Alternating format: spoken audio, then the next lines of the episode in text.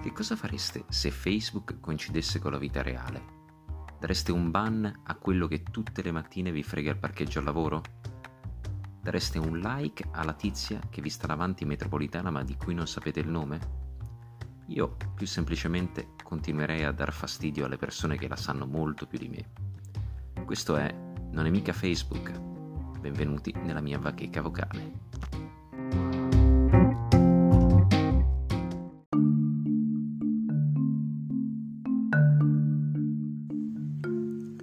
Mio nonno mi raccontava che nel 78 si scioglievano le ruote della Duna. È il nuovo terrorismo post-Covid. Le mappe sono troppo rosse per spaventarci. Mentre le temperature globali, misurate a ogni livello e con ogni metodo, continuano a crescere, anche la creatività del negazionismo segue il passo, spesso con la complicità dei media di destra. Ma qual è davvero la situazione climatica? Dobbiamo abbandonarci ad un inerte nichilismo? Dati i limiti, soprattutto economici, e diversi gradi di sviluppo sul pianeta, quali sono le soluzioni a disposizione sia nel breve che nel lungo periodo? Quali sono le strategie comunicative più efficaci per comunicare un tema vitale ma allo stesso tempo più complesso di quello che si creda? Possiamo infine mettere un freno al vociare del negazionismo usando solo dati e buonsenso? Lo chiederemo a chi per lavoro passa il tempo con la testa fra le nuvole, ovvero gli esperti di climatologia, che da anni si occupano di capire dove il clima sta andando e soprattutto dove cercare di farlo andare. Ecco, spoiler, non si tratta di Coccinella357 su Twitter, né di vostro nonno, né soprattutto di qualche oscuro professore di business management.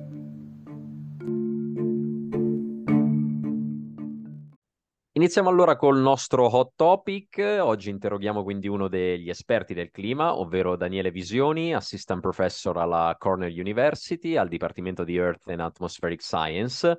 E ciao Daniele, grazie per essere qui. Ciao, grazie dell'invito. Grazie, grazie intanto per la tua disponibilità. Allora, parto da una domanda che faccio praticamente a quasi tutti sulla propria carriera. Eh, mm-hmm. Allora, innanzitutto, perché di tutte le branche della fisica, dal comportamento delle stelle a quello dei quark, hai deciso di specializzarti su quello dell'aria e delle nubi, cioè la climatologia?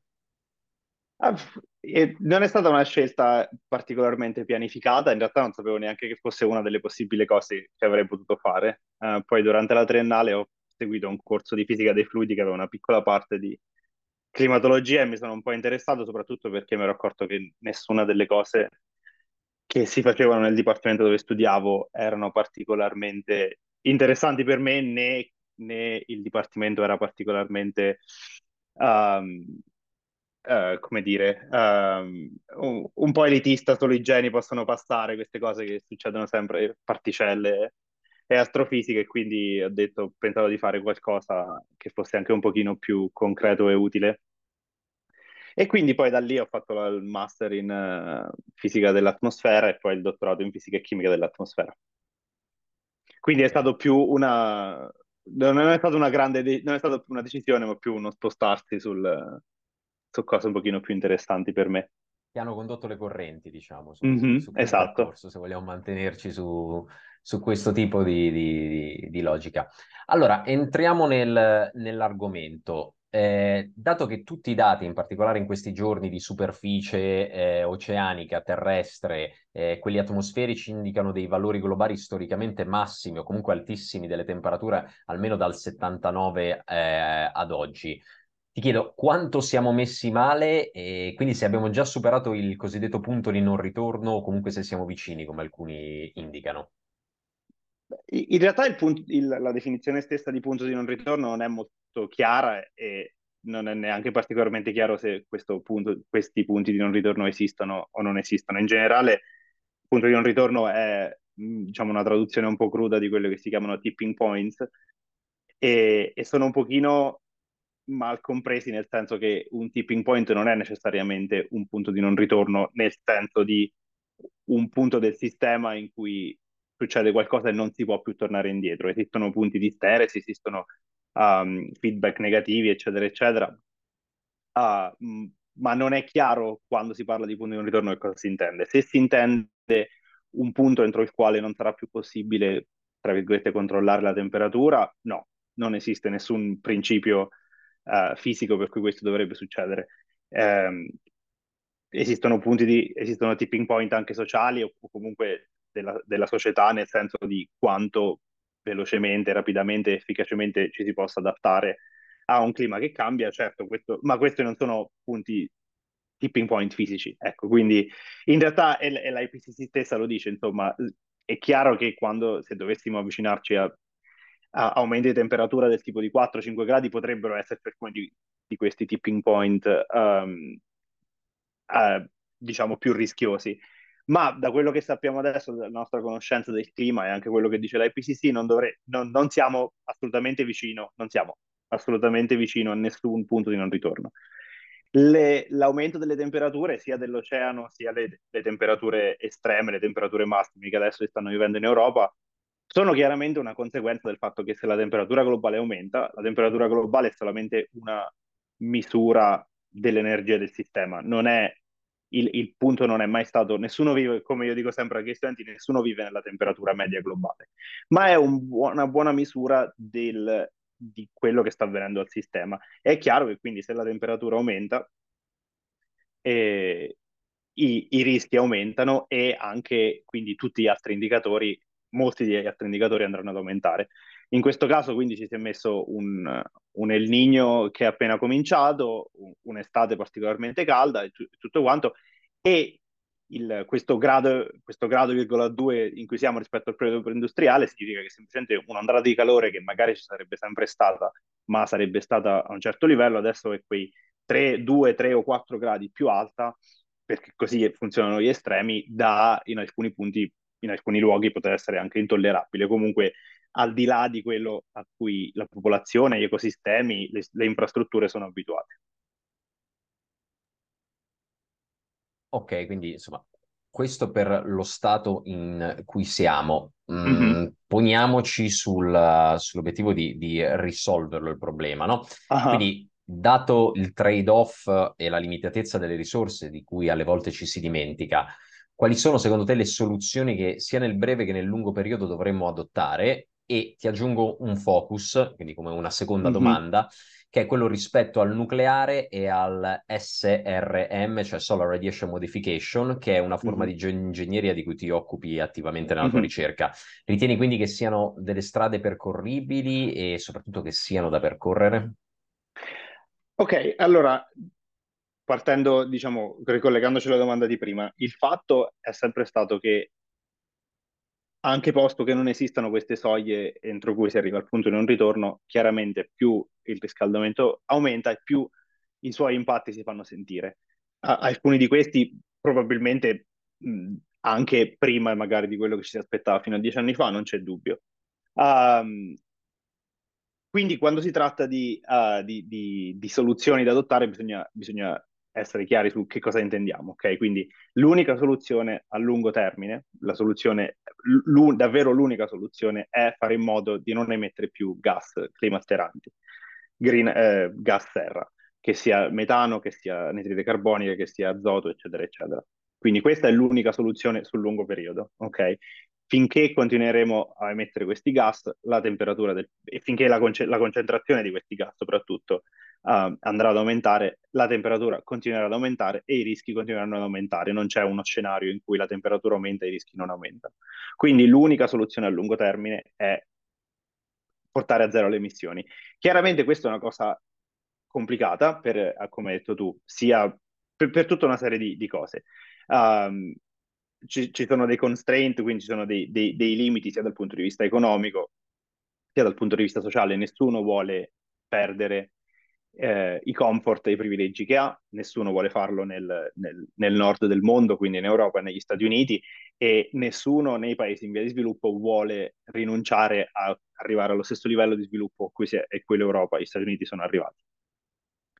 Quindi questo è, questo è il problema fondamentale, ok? Co- nazioni come gli Stati Uniti, com- come nazioni appunto sviluppate, sono già riuscite a ridurre le loro emissioni, stanno ancora emettendo, non sono a zero, ma emettono meno anidride carbonica di quanto, facevano, di quanto facevano nel 1990.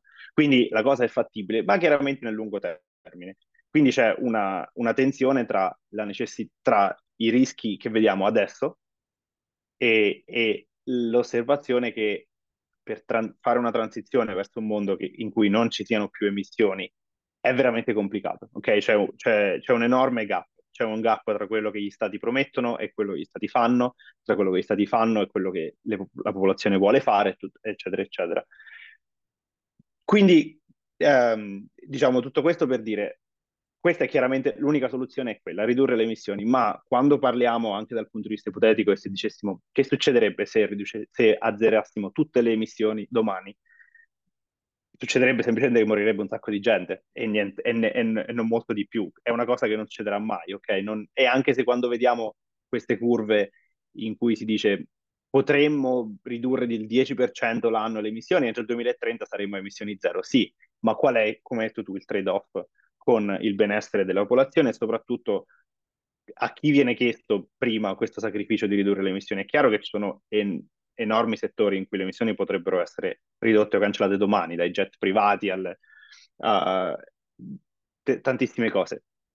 Eh, ma, ma, qua stiamo parlando di strategie più a lungo termine. Quindi, e, e la traiettoria di come aspetta- ci aspettavamo le emissioni di andare vent'anni fa, come vanno adesso, la traiettoria anche, per esempio, del costo del rinnovabile, eccetera, eccetera, è abbastanza promettente dal punto di vista del chiaramente alcuni degli scenari più catastrofici che ci aspettavamo anche fino a dieci anni fa sono diventati molto meno probabili. Okay? È altamente improbabile, dato la, data la, l'odierna transizione, che sfonderemo la soglia dei 5 gradi di riscaldamento entro la fine del secolo. Il che non significa che siamo salvi, ma significa che possiamo, possiamo essere un pochino più concentrati su esattamente dove siamo. Quindi, lungo termine, bisogna zerare le emissioni. Ci sono dei problemi. Sul breve termine, la cosa che si può fare è chiaramente cercare di comprendere come adattarsi a questo clima che cambia. Anche se riducessimo le emissioni domani, eh, il, il, i cambiamenti che osserviamo adesso rimangono, ok? Non, eh, solamente riducendo le emissioni non torneremo indietro a un clima che non esiste più. E quindi bisogna anche cominciare a discutere seriamente di adattamento. Adattamento significa tante cose, dal ventilatore che mi hai fatto vedere prima al chiedersi come gestire um, agricol- l'agricoltura, a, quindi come gestire i flussi idrici, uh, come, come, modificare il stile di vita e anche le economie se in, su molte montagne non c'è più la neve. Non si può pretendere che la neve torni in dieci anni. Quindi ci sono tutta una serie di, um, di cose, di, di, strategie di adattamento di cui bisogna parlare, di cui di nuovo parla anche molto l'IPCC nell'ultimo report. La, eh, ne, nel medio termine ci sono altre cose di cui, si, cui si può, di, di, di cui si può discutere, come per esempio quella che si chiama carbon dioxide removal, cioè la rimozione di una parte delle, di queste emissioni, o meglio, delle concentrazioni di anidride carbonica in modi diretti o indiretti, tramite afforestazione oppure tramite um, la cattura diretta dell'aria, eccetera, eccetera. Ovviamente la maggior parte di, queste, um, di, di, di, queste, di questi metodi, anche loro hanno i loro trade-off, perché molti sono energivori, molti altri avrebbero bisogno di enormi quantità di terra bisogno, di cui abbiamo bisogno per l'agricoltura, quindi c'è una serie di trade-off che sono davvero lunghi da, da, da, da esplorare, ma molto interessanti. Nel, per quanto, su due punti che mi hai detto di, del, del focus, punto, il, il, nucleare è chiaramente uno, uno, dei punti dolenti, uno dei tasti dolenti, chiaramente. Ci sono molte opinioni diverse. Uh, la Germania negli ultimi anni ha applicato una strategia di chiudere le centrali nucleari sperando di, re, di recuperare le emissioni carbon free praticamente. Non c'è dubbio che il nucleare non emetta, ok? Non emetta nitride carbonica. Ci sono dubbi su quanto ci vuole a costruire una centrale nucleare e il costo rispetto alle rinnovabili, la Germania ha fatto una certa scelta giustificata dicendo che in parte giustificata anche da molti ricercatori, in parte dicendo che gli investimenti per il nucleare andrebbero, andrebbero a distrarre uh, gli investimenti per le rinnovabili. Onestamente, sotto questo punto di vista, c'è cosa dice la scienza, cosa, cosa dice la ricerca e, e, e, poi le decisioni politiche. La decisione del, del, del governo tedesco, per esempio, è una decisione fondamentalmente politica, non è necessariamente una decisione scientifica, ok? È una decisione politica in cui si cerca di, di, di, di favorire un investimento rispetto all'altro e con cui si prende anche dei rischi, rischi sul, sull'intermittenza delle rinnovabili, rischi sul, sul, sul fatto che comunque in, viviamo in una società che richiede sempre più energia e non di meno, e quindi riusciremo a costruire un futuro in cui tutti possono avere l'energia che vogliono a portata di mano. Quindi da, dal punto di vista del nucleare, e, e, di nuovo torno sempre all'IPCC non perché penso che sia l'oracolo dell'universo, ma perché è utile come punto di um, confronto e perché è, come punto di, di, di, congiunzione per molta ricerca. Per, eh, nell'IPCC ci sono sia scenari che comprendono il nucleare che scenari che non comprendono il nucleare, ma per esempio l'IPCC è agnostica sulla preferenza sul tipo di scenario. Se, e, e, di, e, qua possiamo parlare di, di contra, contraffattuale e chiedersi che cosa sarebbe successo se molti stati non avessero smesso investimenti sul nucleare 30 anni fa o se avessero continuato investimenti oppure se non chiudessero adesso le centrali. Mi sembra ovvio che le, le, ci sarebbe stata sarebbero state meno emissioni di, di, di anidride carbonica. Se effettivamente questi investimenti sul nucleare sarebbero andati a, in- a, intaccare gli investimenti sulle rinnovabili, è un po' un punto di domanda che non è il mio ambito di ricerca e quindi qui non so rispondere. Eh. Personalmente, adesso arrivo sul, sul, Personalmente io penso che stiamo in una situazione per cui qualsiasi cosa che ci aiuti a assicurare tutte e due le cose, una riduzione il più veloce possibile delle emissioni e essere sicuri che tutti abbiano accesso a dell'energia non a caro prezzo, il, penso, sono, sono abbastanza convinto che il nucleare aiuterebbe. E anche quando si parla di tempi di costruzione molto lunghi, la mia, rispo- la mia, risposta a quell'obiezione è di dire sì, ma non siamo, non siamo, assolutamente in una situazione in cui entro il 2030 o anche il 2040 ci troveremo emissioni zero solo con le rinnovabili. Fra 30 anni, pro- e, e specialmente se consideriamo che il fabbisogno energetico andrà a aumentare, è altamente improbabile che tra vent'anni avremmo messo la bandierina e risolto perfettamente il problema. E quindi chiedersi cosa fare sul medio termine, se ci sia bisogno di investimenti sul nucleare, secondo me è una, è una richiesta, è una domanda abbastanza lecita. Um, sull'altro punto, ok, uh, quindi questo è il punto, anche quando do talk, insomma, a scientifici, questo è il punto in cui siamo. Stiamo riducendo le emissioni, non lo stiamo facendo abbastanza velocemente nel nord e nella, negli paesi in via di sviluppo um, le emissioni stanno adesso aumentando perché giustamente si stanno, stanno raggiungendo noi. Um, e quindi ci troviamo in questo punto in cui sappiamo, siamo abbastanza confidenti che pro, durante questo secolo riusciremo, io, io, io, sono abbastanza confidente sul fatto che eh, dur- durante questo secolo riusciremo a, tra virgolette, risolvere questo problema, ok? A, a azzerare le nostre emissioni. La domanda è se riusciremo a farlo abbastanza velocemente per evitare i rischi che già stiamo provando e soprattutto rischi che, come ci dicevamo prima, non sono tanto per chi può permettersi l'aria condizionata in ufficio o, o, i ventilatori, ma per tutte quelle fasce della popolazione e quelle popolazioni, per esempio quelle che vivono nella fascia tropicale, che queste possibilità non ce l'hanno. E per cui l'adattamento, l'adattamento anche l'idea stessa di adattamento non è lineare, non, ci, non, non, non, possiamo pretendere che il semplice adattamento riesca a risolvere tutti i nostri problemi. Quindi c'è la domanda di cosa possiamo fare nel breve, med- breve medio periodo, comunque parliamo di decenni, mezzo secolo, per cercare di ridurre, rallentare o fermare questo riscaldamento tramite altri mezzi. E qui c'è l'idea di quello che tu hai detto SRM, uh, eh, Solar Radiation Modification, cioè è possibile usare dei metodi tecnologici in grado di riflettere una parte della radiazione solare prima che arriva a Terra e che riscaldi il pianeta? È possibile, sì, eh, perché abbiamo molte osservazioni di fenomeni simili che hanno permesso, che, che, che riflettono una parte della radiazione solare. Le, i, le nuvole, i stratocumuli um, sul, sull'oceano sono un esempio, Le eruzioni vulcaniche che mettono solfati in stratosfera sono un altro esempio, sono tutti effetti che sappiamo aiutano a controllare la temperatura del pianeta riflettendo una parte della radiazione solare prima che arrivi a Terra. La domanda è se alcuni di questi metodi possono essere replicati tecno- uh, dall'uomo uh, per attivamente ridurre le temperature e è quello che appunto studio io. Chiaramente non siamo al punto di poterlo fare domani e per rispondere alle eventuali obiezioni no, se lo, se lo stessimo facendo già adesso ce ne accorgeremmo, tutti gli stati del mondo hanno il loro satellite, la maggior parte degli stati hanno il loro satellite che osserva l'atmosfera se ci fosse una cosa del genere sarebbe evidente. Qualsiasi riferimento um, alle scie chimiche è puramente... Sì, era per... sì. Esatto. Oltre al fatto che sare... il, il, il, tipo di, di, di, sforzo non sarebbe uno facilmente uh, nascondibile. Quindi um, non siamo al punto di farlo adesso, ma siamo al punto in cui una, una percentuale sempre maggiore anche de, degli scienziati che si occupano di clima e di cambiamento climatico, volenti o nolenti, stanno, ci stanno rendendo conto che è probabile che serva cominciare a pensare a cose del genere per capire se possono davvero funzionare o meno.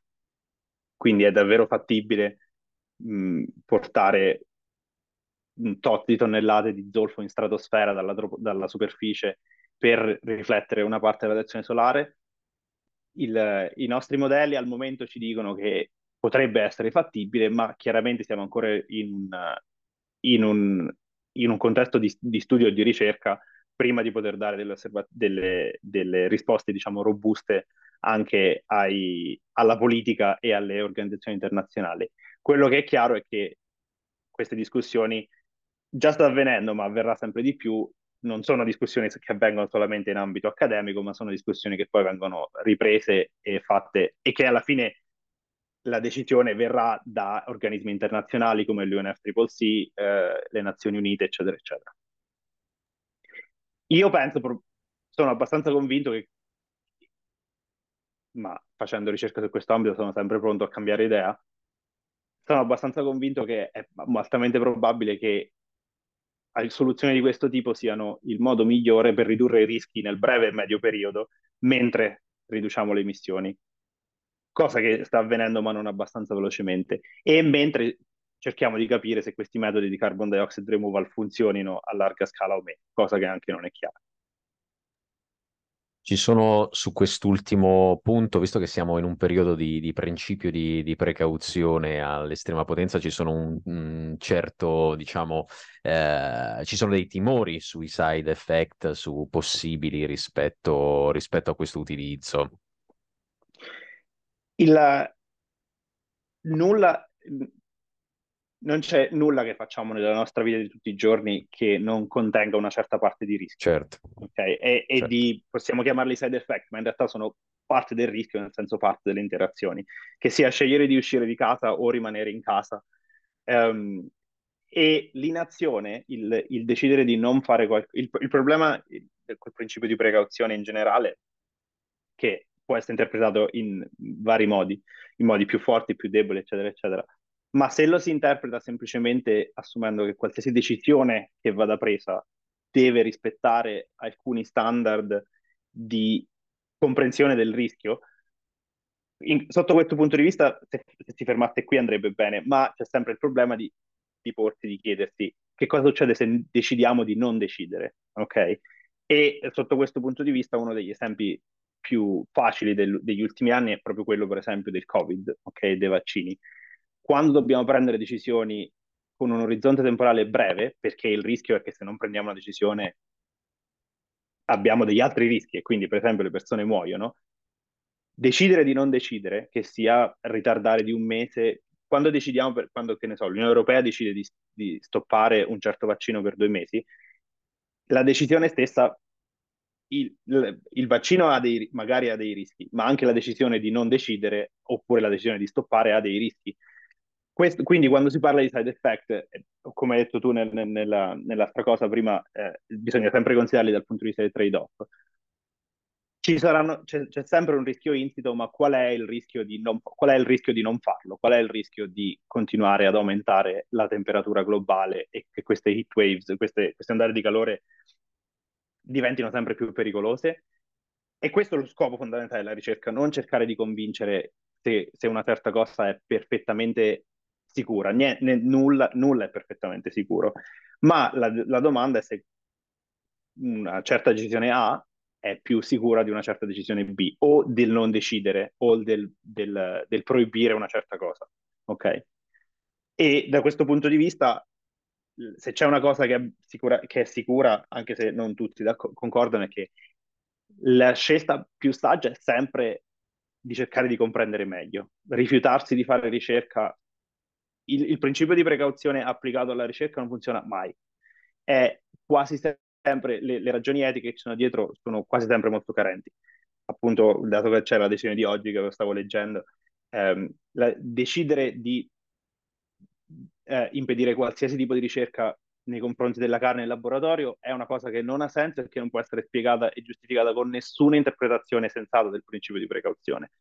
Una volta che la ricerca è stata fatta, prendendo atto del fatto che fare la ricerca è già un gesto e chiaramente porta più vicino al, al, all'adottare qualcosa rispetto a non adottarlo, una, ma, ma è un ris- questo è un rischio che secondo me va preso in tutti, in tutti, i casi, cioè il rischio di sapere di più e nel caso avvicinarsi all'adottare una certa decisione rischiosa è sempre meglio del rifiutarsi e aspettare che tanto poi alla fine quel, la ricerca, quella ricerca la faccia qualcun altro.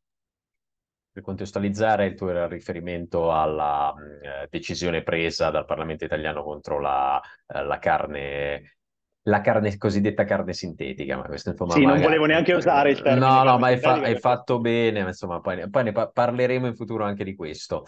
E ehm, sì, le, le, molto spesso non, si, non, ci si ricorda che la non azione è un'azione stessa e come tutte le azioni ha una conseguenza. Mm-hmm, mm-hmm, allora, cambiando un pochino argomento, eh, che non è propriamente mm-hmm. il tuo ambito, ma mh, a tuo parere, a livello comunicativo, dei movimenti come Friday for Future della Thunberg o i ragazzacci di ultima generazione, sono efficaci o possono avere, li richiamo così, dei side effect controproducenti? È una domanda che negli ultimi mesi di interviste hanno fatto tutti, quindi ormai sono eh, immagino, più, no, no, più, non originale più, ma dovuta. No, no, ma è giusta. E ho anche avuto modo di parlare con alcuni degli attivisti di, di ultima generazione. La risposta è che non lo so e onestamente è qualcosa che non può sapere nessuno. Sì, è vero che ci sono sondaggi e ricerche su, su, su, sulla specifica domanda è efficace. Penso che sia davvero molto difficile da capire. Uh, quindi cerco di riportare la domanda sul, sulla liceità di queste, di queste proteste e sotto questo punto di vista per me non c'è dubbio. Le proteste è chiaro che provocano dei disagi, se no non si chiamerebbero proteste, cioè sono, è il senso stesso delle proteste, degli scioperi, eccetera, eccetera.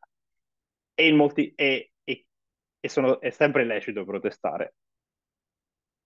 Sull'efficacia c'è un grande punto interrogativo. Um, è chiaro che molte delle azioni che sensibilizzano alla fine funzionano. Il caso di Fridays for Future, per esempio, è uno degli esempi in cui credo che abbia spostato di molto la conversazione. Non sempre nel modo, tra virgolette, giusto e perfetto, ma va bene perché non era lo scopo degli attivisti. Lo scopo degli attivisti, e lo scopo degli attivisti non è per forza quello di dover proporre una precisa lista di cose da fare e di essere perfetti, ma è quello di portare l'attenzione su cose importanti credo che Fridays for Future, con tutte le percolate su Greta, eccetera, eccetera, siano sotto questo punto di vista stati efficaci. Su ultima generazione ho un pochino più di dubbi, più che altro perché a volte è veramente difficile capire quale sia la cosa, il punto su cui stiano cercando di portare l'attenzione. Uh, quindi a volte mi sembra, anche per me è stato difficile a volte trovare il manifesto, tra virgolette, in cui loro dicevano perché stavano facendo una certa azione e in alcuni casi avevano ragione da vendere. Per esempio, c'era il caso, credo ormai più di un anno fa, in cui avevano stoppato, eh, avevano fatto protesta di, davanti alla Venere di Botticelli, ma non l'avevano spiegato, non, non ero riuscito a capire perché. Andando a leggere, poi c'era il punto che quella particolare mostra era stata finanziata da Eni quindi c'era tutto un discorso di greenwashing che secondo me aveva particolarmente senso. Il problema è che mi sembrava semplicemente che non l'avessero spiegato particolarmente bene. Alcune delle proteste più recenti, per esempio, in cui ho letto nel manifesto che dicono cose come ah, no, non potremo mai più goderci l'arte in un mondo nell'Apocalisse e quindi e siamo molto vicini all'Apocalisse, questo tipo di framing penso che sia sbagliato e sia corretto oltre a essere scientificamente infondato e quindi non, non, non mi è particolarmente chiaro quale sia il loro goal, perché le persone le, è convin- il, diciamo, un movimento sociale che cerca di spostare l'asticella uh, su qualcosa ha bisogno di evidenze, ha bisogno di, di proteste, di, di, molte cose. Il che non significa che ogni protesta sia efficace, ma non significa neanche che, ogni, che le proteste vadano criminalizzate, come molti governi, non solo quello, quello italiano, ma anche quello inglese, stanno facendo ultimamente. Eh, per quanto possa contare, sono abbastanza in linea con, con la tua opinione. Anche, ritengo che Friday for Future abbia avuto molta efficacia per portare il dibattito su, eh, sul tema del, del, global warming al centro dell'attenzione, tra l'altro facendolo anche molto bene, perché se uno si ferma poi a leggere anche i blog uh, e quello che scrivono sono scritti in maniera molto interessante. La stessa Thunberg poi riporta sempre a, agli esperti, quindi uh, quando dice Thunberg dice la ragazzina in realtà non è quasi mai così, è lei che riporta quello che, che dicono insomma gli esperti. Sono anche un pochino più scettico rispetto a ultima generazione, ma perché più che altro mi sembrano un po' mi ricordano, non so se anche le ricordi tu, le, le Pussy Riot eh, quelle mm-hmm. che nude facevano le manifestazioni, che molto spesso non si ricordava della manifestazione in sé, ma se io chiedo, ok, ma ti ricordi per che cosa eh, lo facevano? Quasi nessuno penso si ricorda la motivazione. Ecco, questo forse è spostare probabilmente il focus su, uh, su non sul tema, ma su, sull'azione in sé.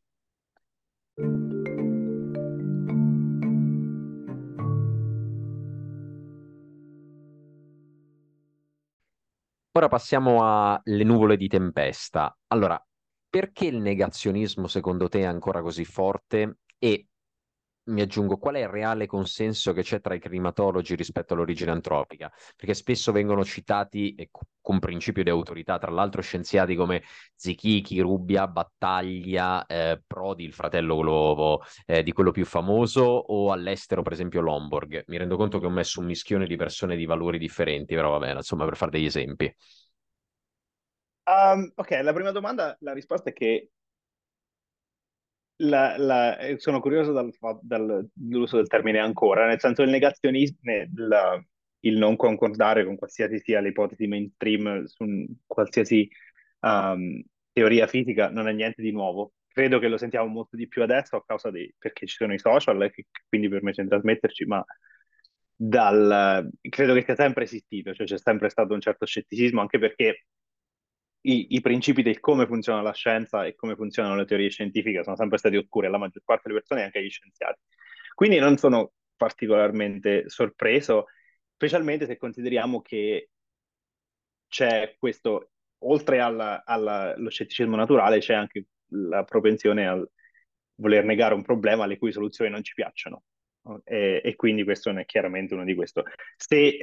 quindi quando dico non sono sorpreso, chiaramente mi riferisco alle persone comuni, a, a, alla popolazione. È chiaro che se a questo si aggiunge una certa rete di influencers um, con i loro particolari interessi dietro, questo diventa ancora più difficile. Nel caso del cambiamento climatico ci sono chiaramente talmente interessi dietro al minimizzare o all'evitare il problema che non, non è un mistero perché esistano così tanti, tra virgolette, negazionisti. Sul punto del qual è il reale consenso, è davvero una domanda, diciamo, che comprendo, ma anche sarebbe come chiedersi qual è il reale consenso tra i cosmologi sulla gravità. Esiste o meno? Sì, la gravità esiste, non, non, nessuno mette in dubbio l'osservazione che se lanci qualcosa cade a terra. Nello stesso modo, nessuno che, nessun fisico, nessuno che si occupa di fisica, eh, specialmente di fisica della, di, di climatologia o fisica dell'atmosfera, mette, puoi mettere, mette in dubbio l'intera teoria. Mettere in dubbio l'intera teoria fondamentalmente significa mettere in dubbio le basi della fisica che non hanno niente a che fare con la climatologia. L'assorbimento, la, l'interazione della materia con la radiazione, e, e, eccetera, eccetera. Non, le, il, il, bilancio energetico tra un corpo nero e un corpo grigio, eccetera, eccetera. Queste sono tutte cose, come dico sempre, non c'è bisogno di un modello climatico per accorgersi che se, se, aumenta, se aumenta gas, il gas terra in atmosfera, aumenta la temperatura. C'è, arriva, c'è arrivato Arrhenius nel 1850 che non sapeva manco quando i computer ancora non esistevano, perché in, onestamente è incredibilmente facile comprendere questo, comprendere perché. E quindi quando poi analizziamo, quindi, quindi sotto questo punto di vista, qual è, di, diciamo, la risposta ufficiale sarebbe la IPCC che è composta da, da, da scienziati e climatologi e i cui report vanno uh, firmati e controfirmati frase per frase da ogni nazione all'unanimità, si è espressa incredibilmente chiaramente sul fatto che il riscaldamento che abbiamo osservato negli ultimi 150 anni è virtualmente certo, per usare letteralmente le parole che ha usato l'IPCC nell'ultimo report, che sia di origine antropica, nel senso che sappiamo che se bruciamo gas serra, se, se bruciamo fo- combustibili fossili, uh, la CO2 aumenta. Abbiamo osservato che le concentrazioni di anidride carbonica sono aumentate negli ultimi 150 anni in un modo assolutamente anomalo rispetto ai cicli uh, biogenici più lunghi. Possiamo anche misurare che questa anidride carbonica è di origine fossile e non per esempio di origine naturale, perché le tracce isotopiche sono diverse. Detto questo, quindi sappiamo che c'è questa concentrazione, queste, questa anidride carbonica in più e altri gas serra. La fisica di base, il trasferimento, il, il trasferimento, la fisica del trasferimento radioattivo ci dice che se ovviamente aumenti un gas serra perché si chiama gas serra, um, aumenta, la temperatura, la, aumenta la temperatura di un pianeta perché, eh, sia, perché eh, una quantità minore della, della, della radiazione uh, di corpo nero può abbandonare il pianeta finché non si raggiunge un nuovo equilibrio. Quindi se noi ci fermassimo adesso a queste concentrazioni, in, decina, in un, un, paio di decenni ci sarebbe un nuovo equilibrio e la temperatura smetterebbe di aumentare, ma la temperatura media sarebbe più alta. Questa è una cosa che si osserva in tutti i pianeti dell'universo, non si capisce perché il, uh, la Terra dovrebbe funzionare diversamente. Quindi il, il, il, fatto è che la teoria è incredibile. Quando, quando, si parla di negazionismo, certe volte mi stupisco più che altro perché vedo, vedo che le persone, questi tra virgolette negazionisti, si concentrano su un punto o l'altro, a volte passando da l'uno all'altro, ma è difficile, è difficile contestare la teoria in sé e completa perché la teoria è davvero robusta. È una teoria che comunque ormai ha quasi 200 anni di storia, 100, 170.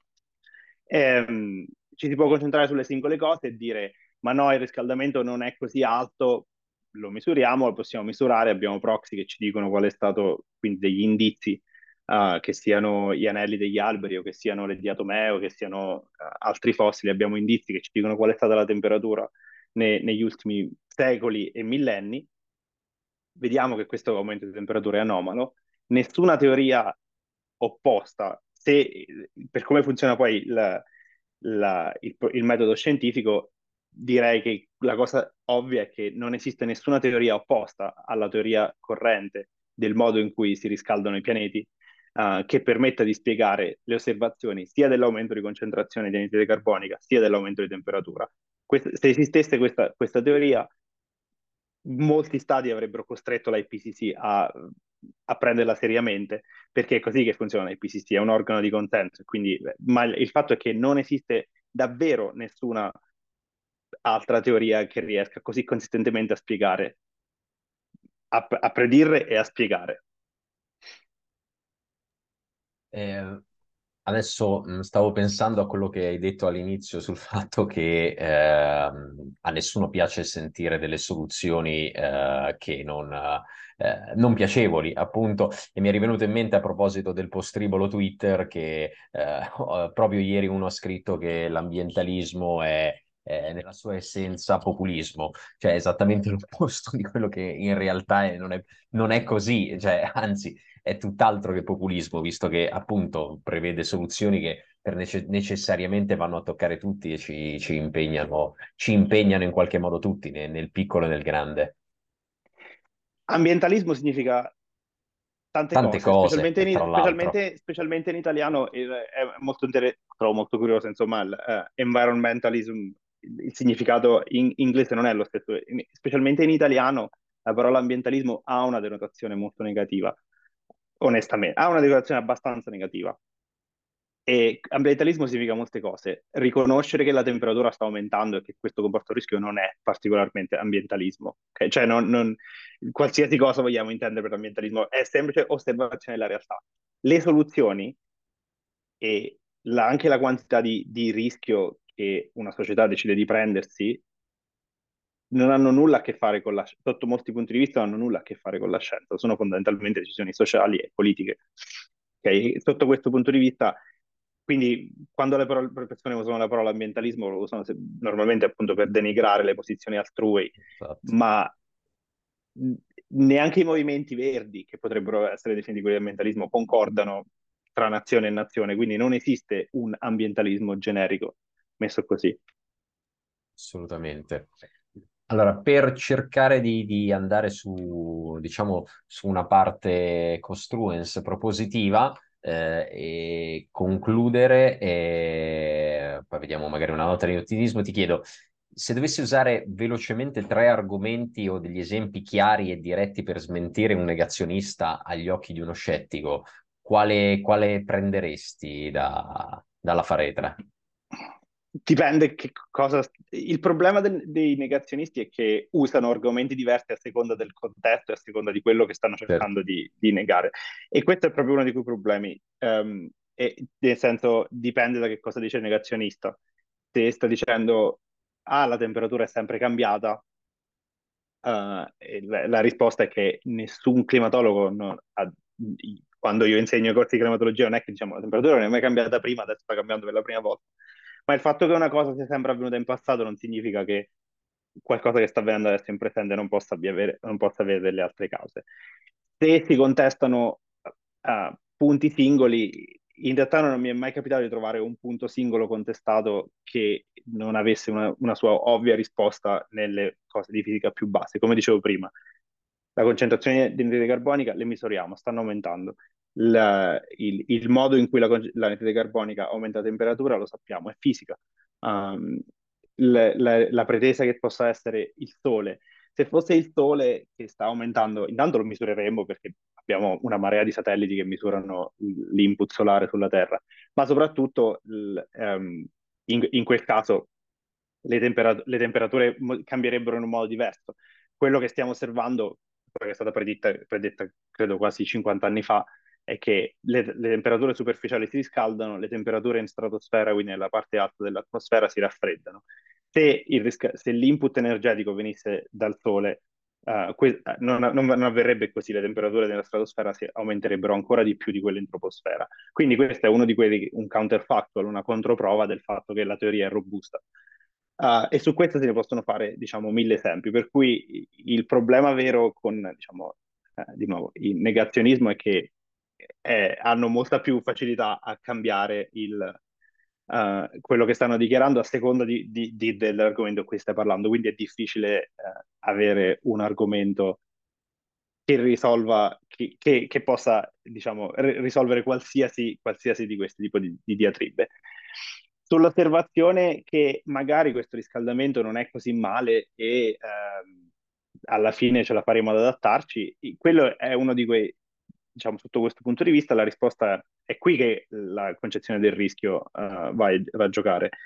Può darsi, e se ci sbagliamo, l- può, può, darsi, e comunque già se- sembra osservare, già possiamo osservare che questa cosa non sembra particolarmente fattibile, che, che, che, siamo, che riusciamo ad adattarci a dei cambiamenti che avvengono così velocemente.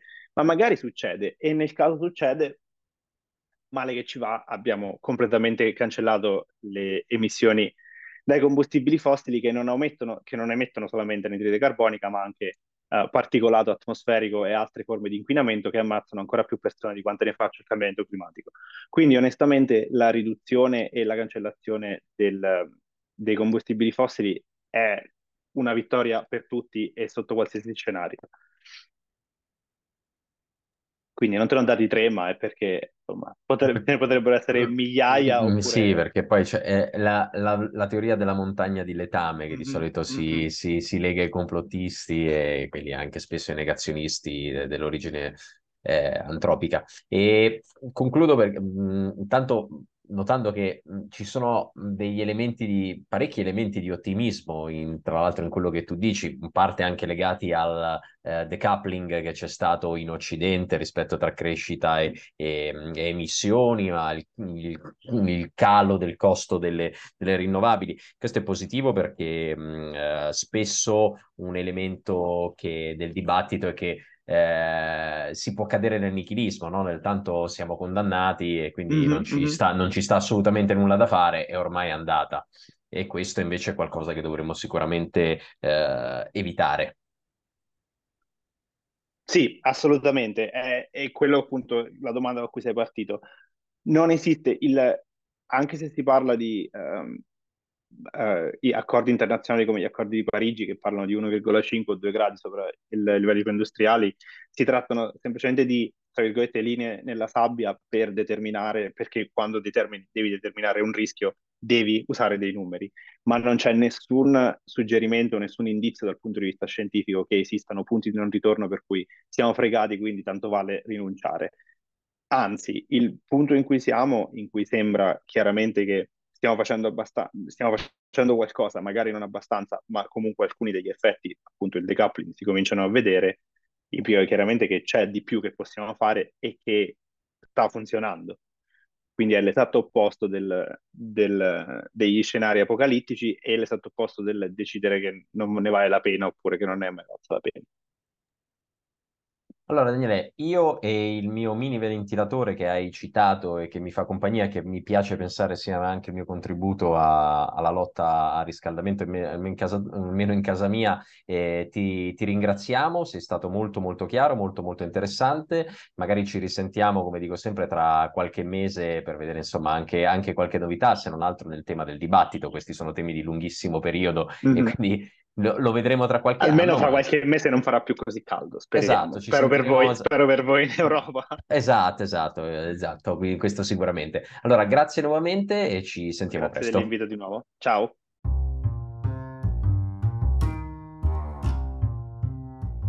Se questo fosse veramente un social, adesso sarebbe arrivato il momento per farmi presente che ho scritto quale con l'apostrofo, che ci sono cose ben più importanti da affrontare e per mia madre per dirmi che sono bravissimo. Quello che invece vi suggerisco è di andare sui miei canali social che trovate in descrizione per commentare questo episodio, per fare le vostre riflessioni, per criticarmi. Avrete a disposizione qualche minuto della prossima puntata in diretta per presentarmi tutte le vostre opinioni. Questo è Non è mica Facebook, io sono Gianluca Frattini e voi siete degli ascoltatori spero incuriositi.